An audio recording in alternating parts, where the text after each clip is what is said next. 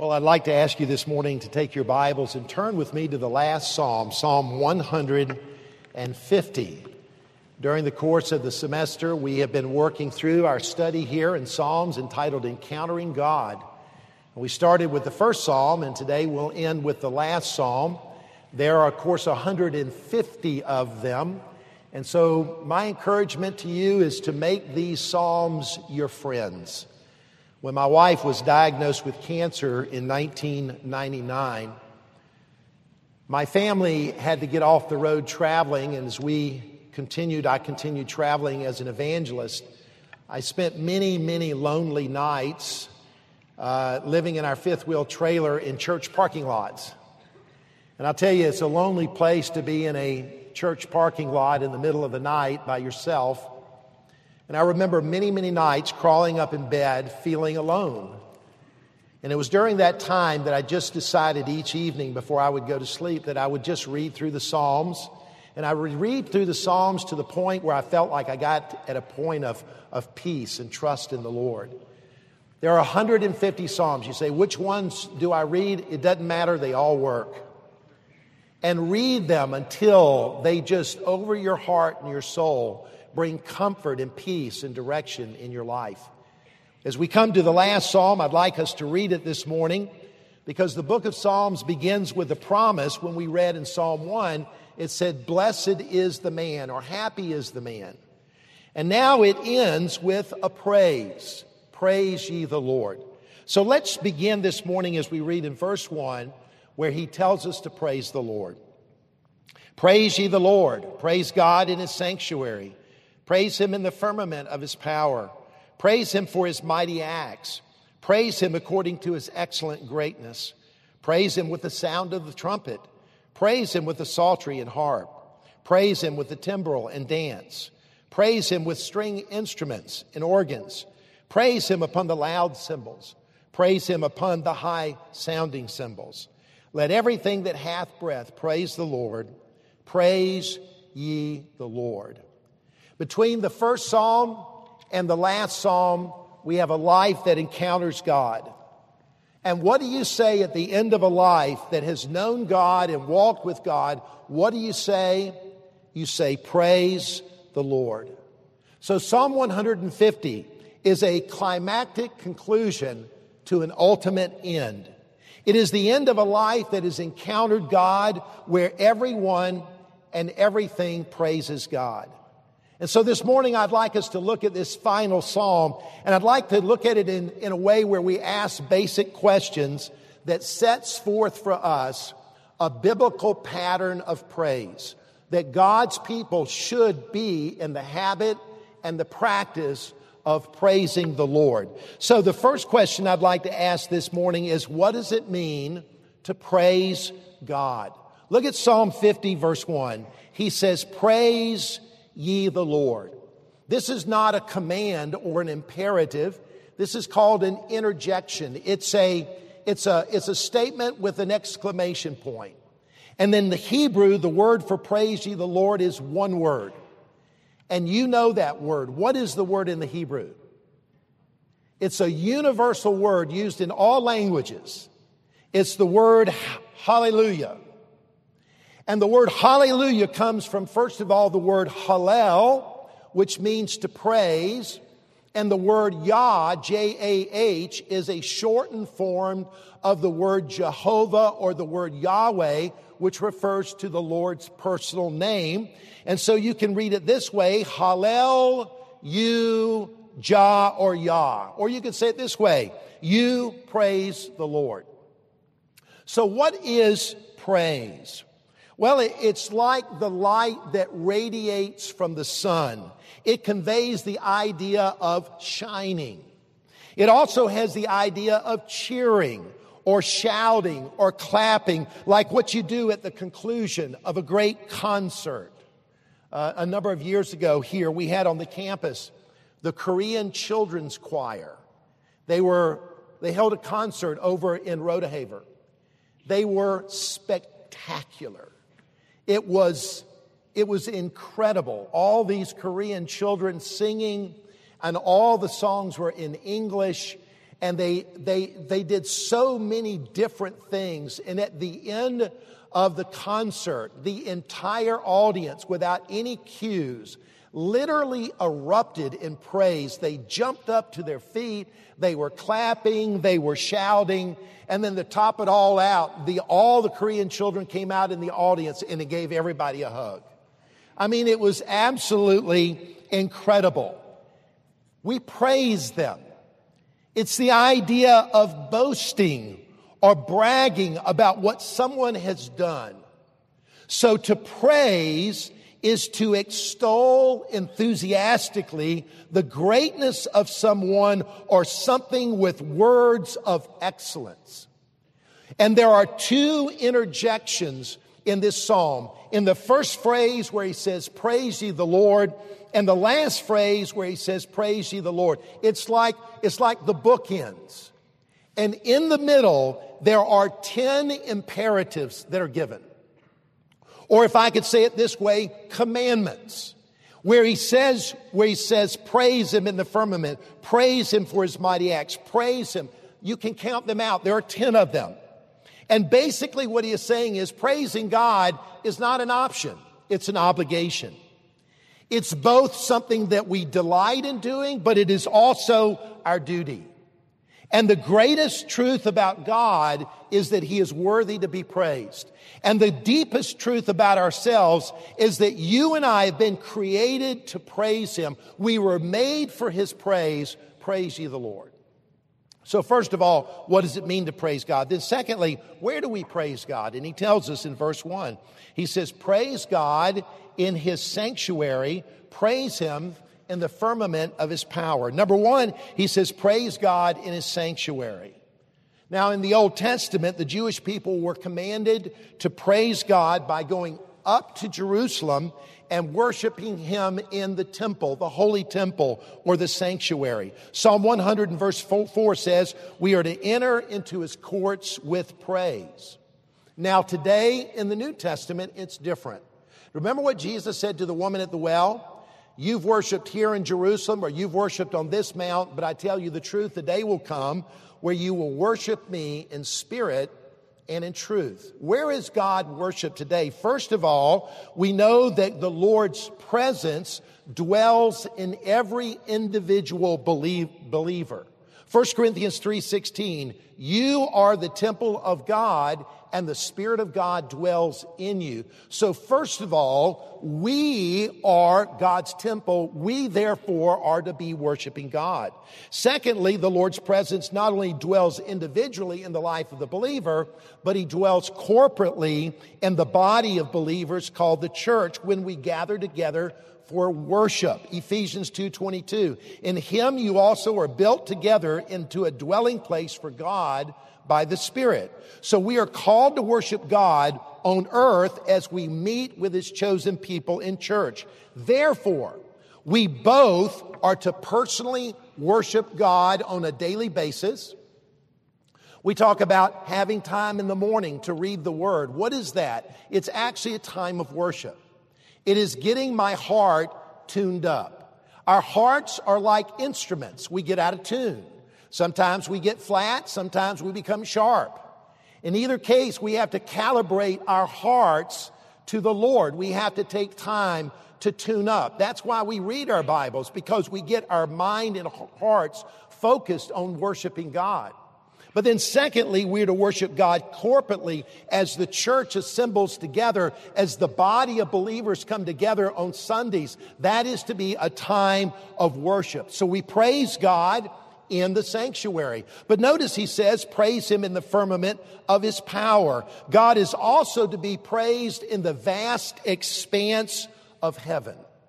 All of heaven is a, is a display of God's power. Psalm 19:1, the heavens declare the glory of God, and the firmament showeth his handiwork. And this kind of awesome display means that heaven is a place of praise. If you go to the book of the Revelation, you see them around the throne of God. And what are they doing?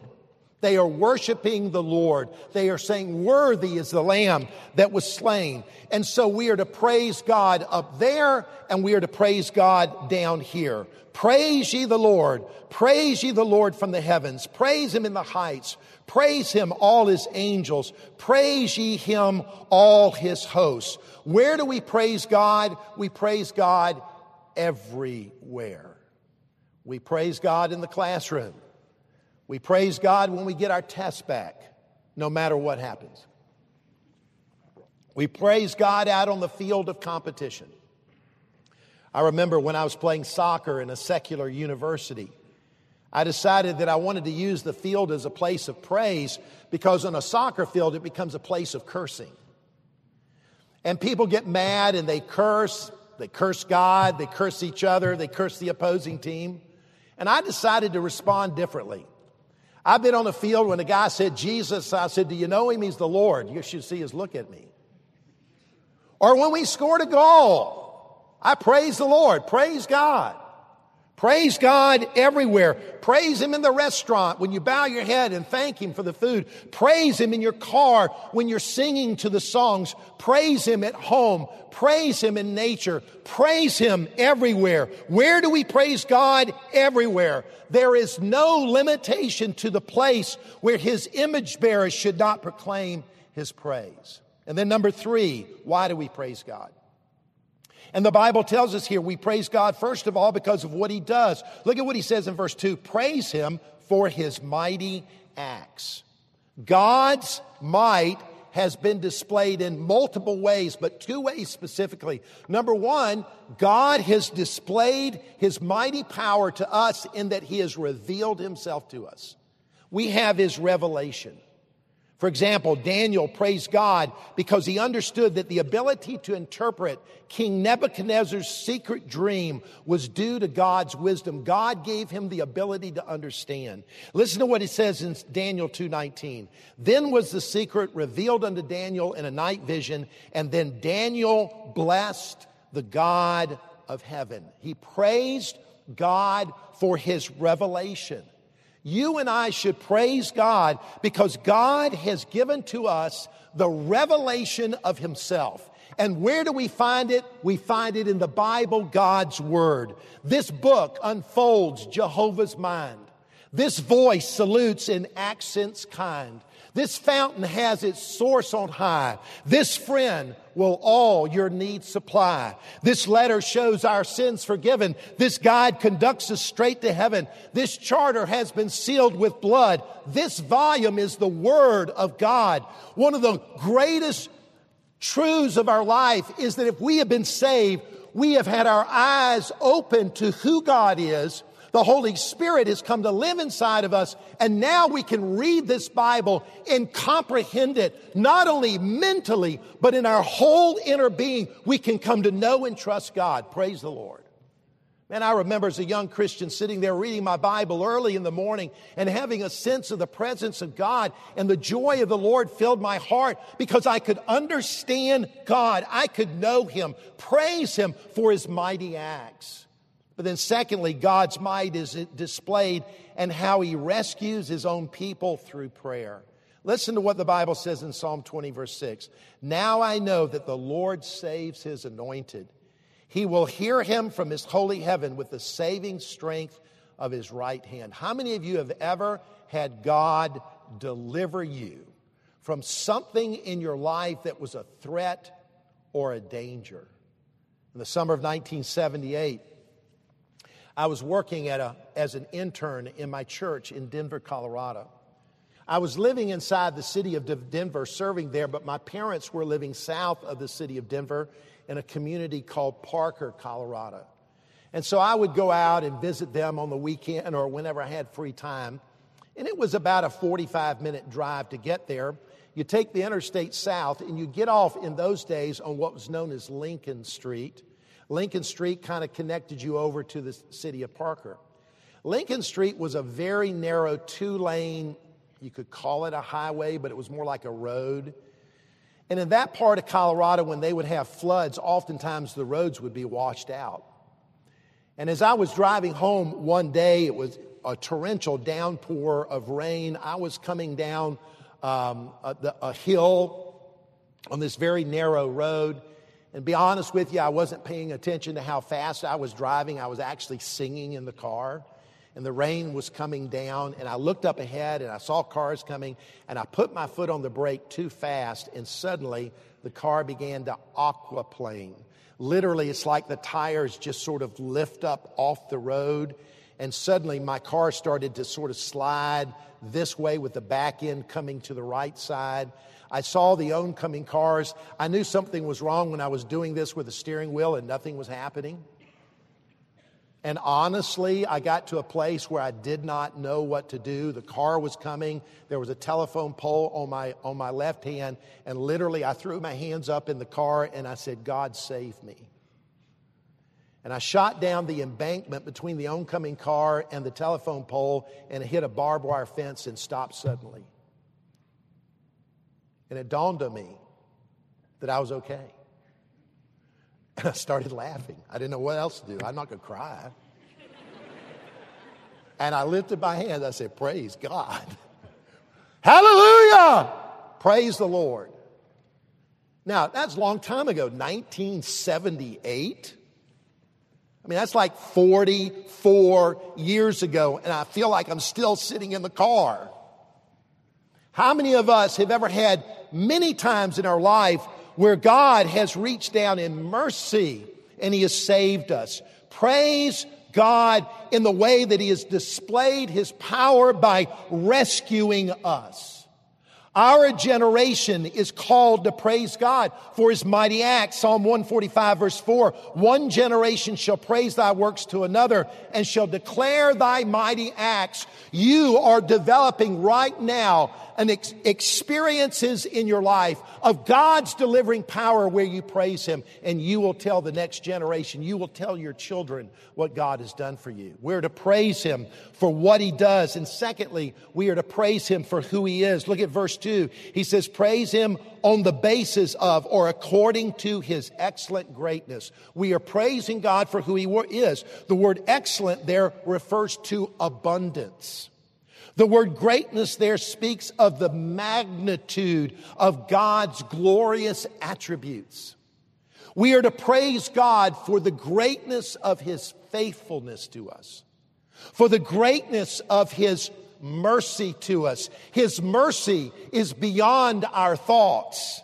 We're to praise Him for the greatness of His daily grace in our lives for the greatness of His love for us, that His love is set upon us in eternity past, manifested in the coming of the Lord Jesus Christ, re- revealed to us through the Spirit of God coming to live inside of us, and He's put His love in our heart.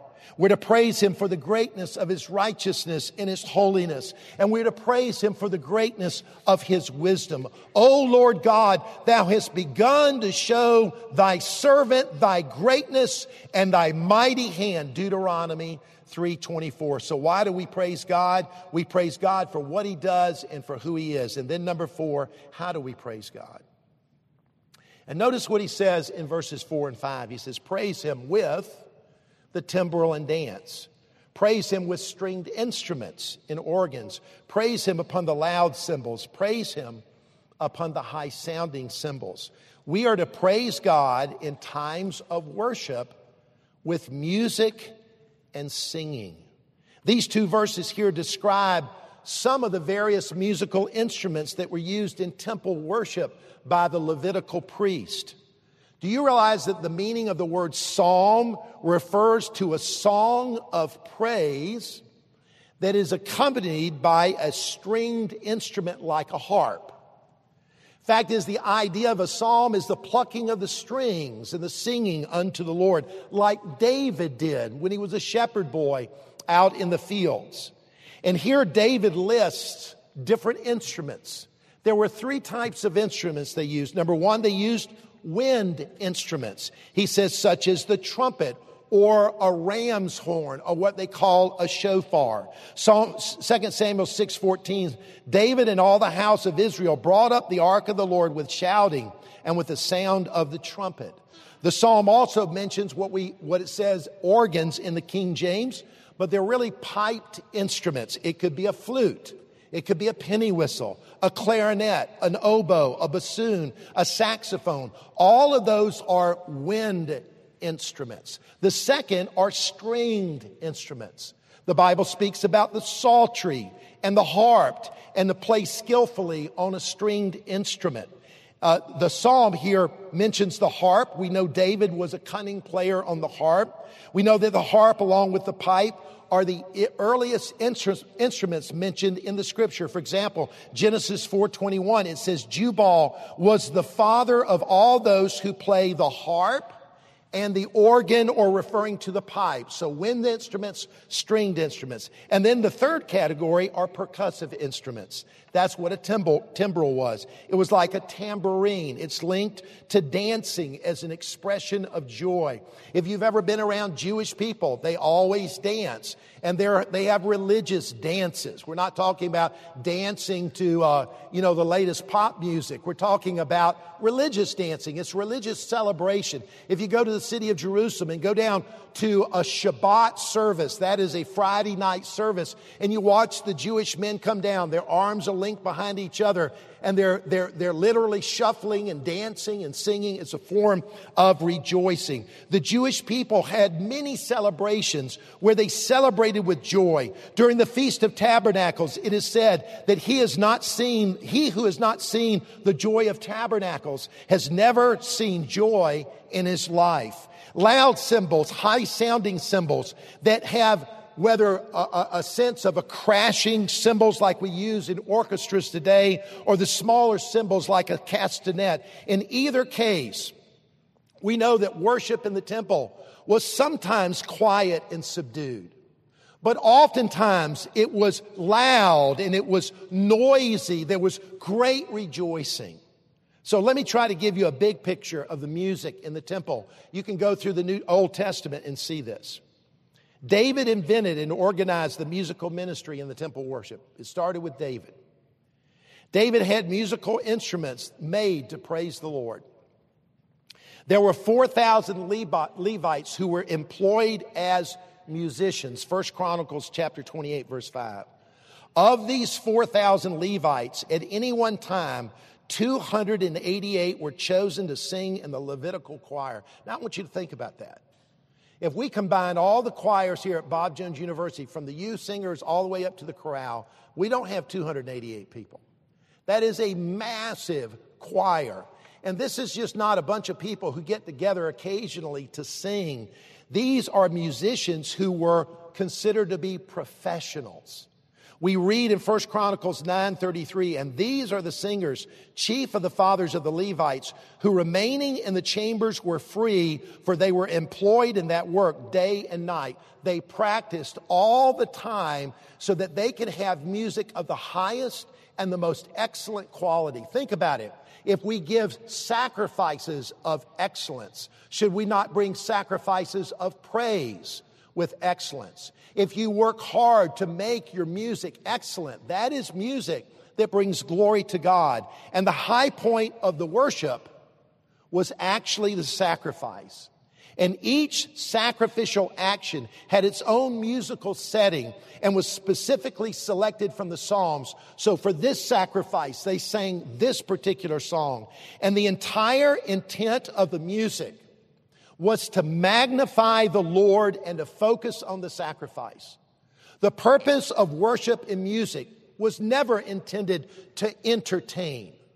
Now, it doesn't mean that it doesn't bless and inspire and uplift and edify us. But the purpose of it is always for the glory and the praise of God alone. We sing for the audience of one. So, how do we praise the Lord? We do it with song and we do it with music. And then finally, who is to praise God? And notice what he says Let everything that hath breath praise the Lord. Praise ye the Lord. God is to be praised everywhere we are because of everything he is, with everything we have, by everyone. Psalm 150 finishes where we started. We started with God, meditating on His Word.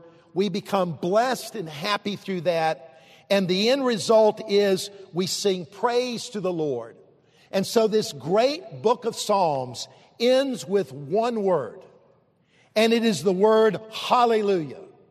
Praise ye the Lord. From the rising of the sun unto the going down of the name of the same, the Lord's name is to be praised. So I ask you one simple question Are you praising the Lord? I'm dead serious. Do you, throughout the course of your day, just lift your heart up, say, God, I praise you? God, thank you. God, you're so good to me. Lord, I don't deserve this.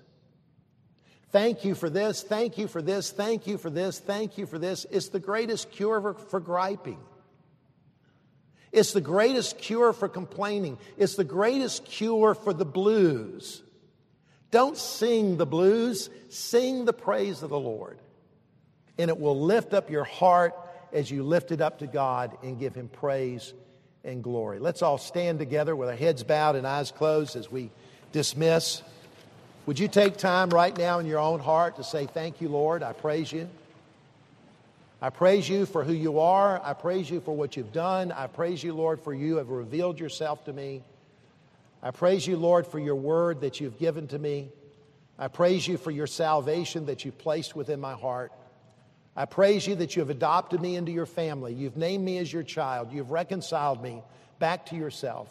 You have redeemed me from bondage and sin. Thank you, God, for your gifts. Thank you, God, for all that you've given me. Praise the Lord. Lord, we give you praise and thanksgiving for who you are, for your excellent greatness, for what you have done, how that you have not only revealed yourself, but you constantly rescue us in your mercy. Thank you, Lord, that you have given to us Jesus Christ, the revelation of God to man. Thank you, Lord, that you have given us your mercy and help us to be people of praise who praise you at all times. Thank you, Lord, that you've given us the book of Psalms that we can know you and understand you. And we give you praise for all of these things in Jesus' name. Amen.